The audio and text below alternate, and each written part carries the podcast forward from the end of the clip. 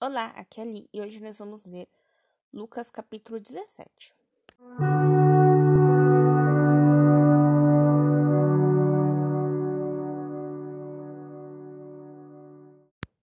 Bem-vindos aos Novenáticos e hoje nós vamos ler Lucas capítulo 17.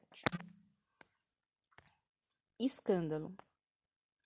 Depois disse Jesus a seus discípulos: É inevitável que venham os escândalos, mas ai daquele que os provoca.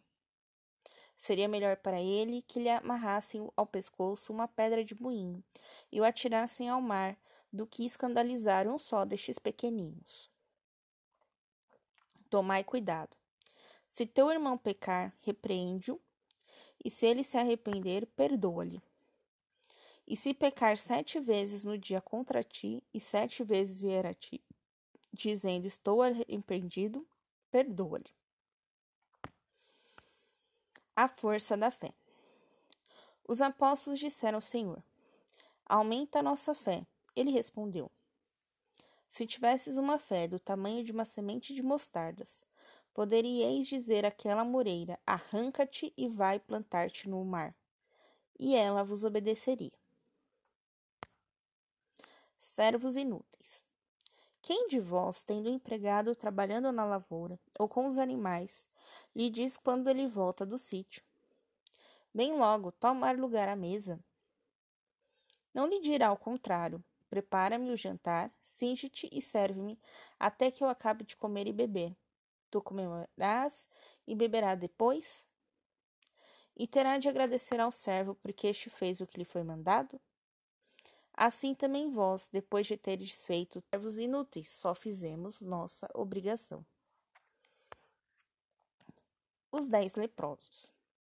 Caminhando Jesus para Jerusalém, passou as fronteiras da Samaria e da Galiléia. Na aldeia, dez leprosos vieram a seu encontro. Pararam tanto longe. E gritaram: Jesus, mestre, tem de piedade de nós? Vendo-os, ele disse: Ide, apresentar-vos aos sacerdotes. Enquanto iam, ficaram curados. Um deles, quando se viu curados, voltou atrás, glorificando a Deus em alta voz. Prostou-se com o rosto em terra diante de Jesus, agradecendo-lhe. Era um samaritano. Disse então Jesus: Não foram curados dez? Onde estão os outros nove? Ninguém voltou para dar glória a Deus, a não ser este estrangeiro. E disse-lhe: Levanta-te e vai, tua fé te salvou. A vinda gloriosa de Jesus. Os fariseus lhe perguntaram quando viria o reino de Deus. Respondeu-lhe Jesus: O reino de Deus não vem de maneira visível. Nem se poderá dizer, está aqui ou está ali, porque de fato o reino de Deus está no meio de vós. Aos discípulos disse: Tempo virá em que desejareis ver ao menos um dos dias do Filho do Homem, mas não o vereis. Vão dizer-vos: Está aqui ou está ali. Não deveis ir nem o seguir. Pois como o relâmpago resplandece e brilha de um extremo ao outro do céu, assim será o Filho do Homem seu dia. Mas antes é preciso que ele sofra muito e seja rejeitado por esta geração como sucedeu nos dias de Doé, assim será nos dias do filho do homem. Comiam, bebiam, homens e mulheres se casavam até o dia em que Noé entrou na arca.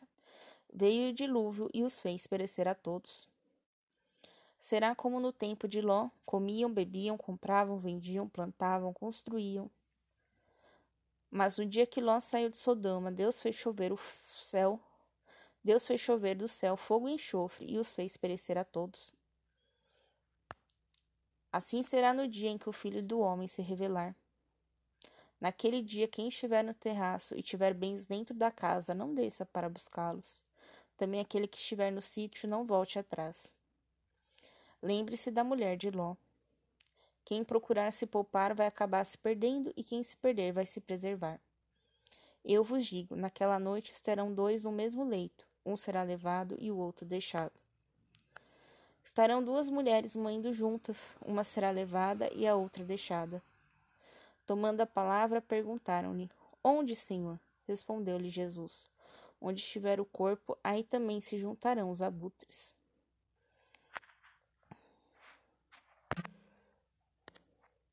Um beijo, um abraço, capaz de Cristo esteja convosco e o amor de Maria.